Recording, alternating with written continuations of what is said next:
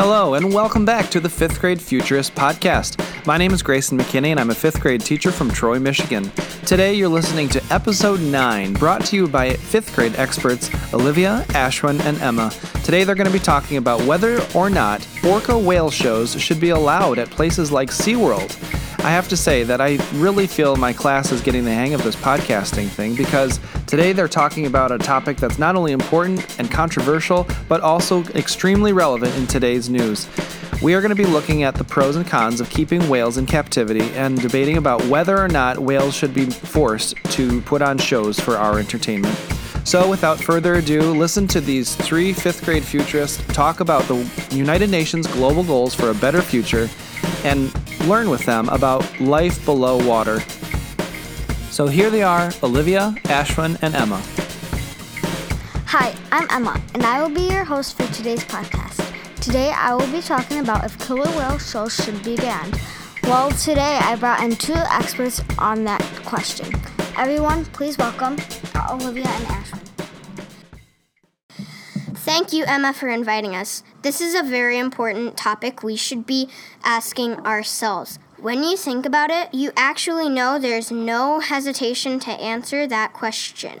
The answer is yes, orca shows should be banned. More on that later. Imagine that you were kidnapped, stolen from your family, and locked up in a room for life.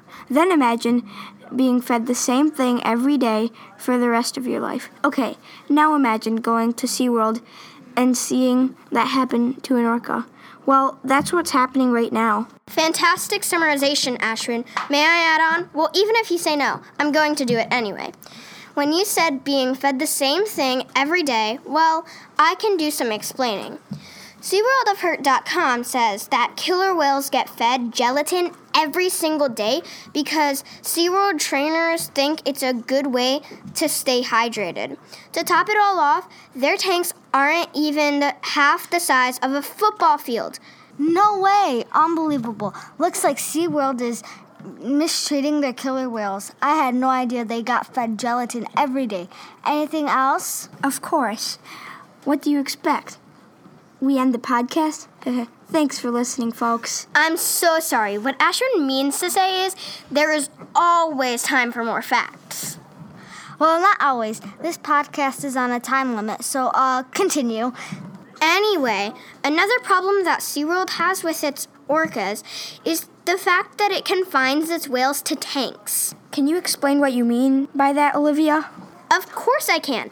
It means that a giant whale is kept all day in a container that would feel like the same size as a human being kept all day in a bathtub. Olivia, I would imagine that in the wild. And orcas can swim hundreds of miles per day. Is that possible in a tank?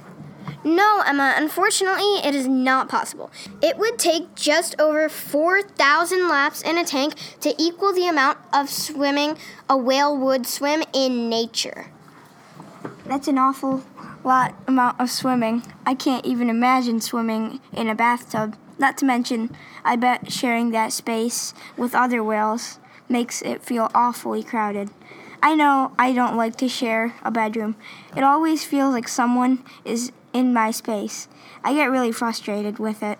You are right, Ashwin. Living in such a small space causes anxiety, and sometimes even fights break out between the whales.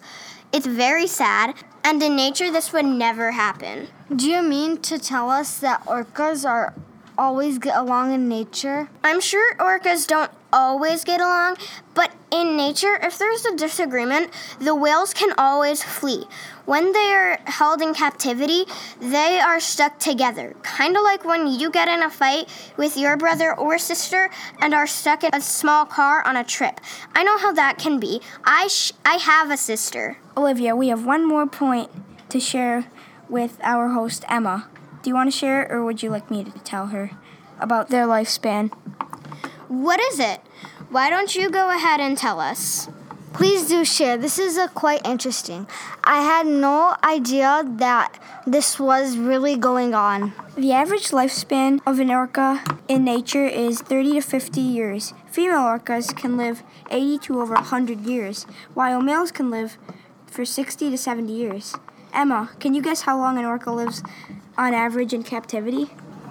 Let's see. I don't know, but I'm guessing around 20 to 25 years. Close, but not even that. So tell us, Ashwin, what is it? Wow, Olivia, I'm surprised you don't know this. The average lifespan of an orca in captivity is 14 years old. Seriously? No way. That's so tragic. Only 14? Wow, where did you get that information? Same place you did, SeaWorldOfHurt.com.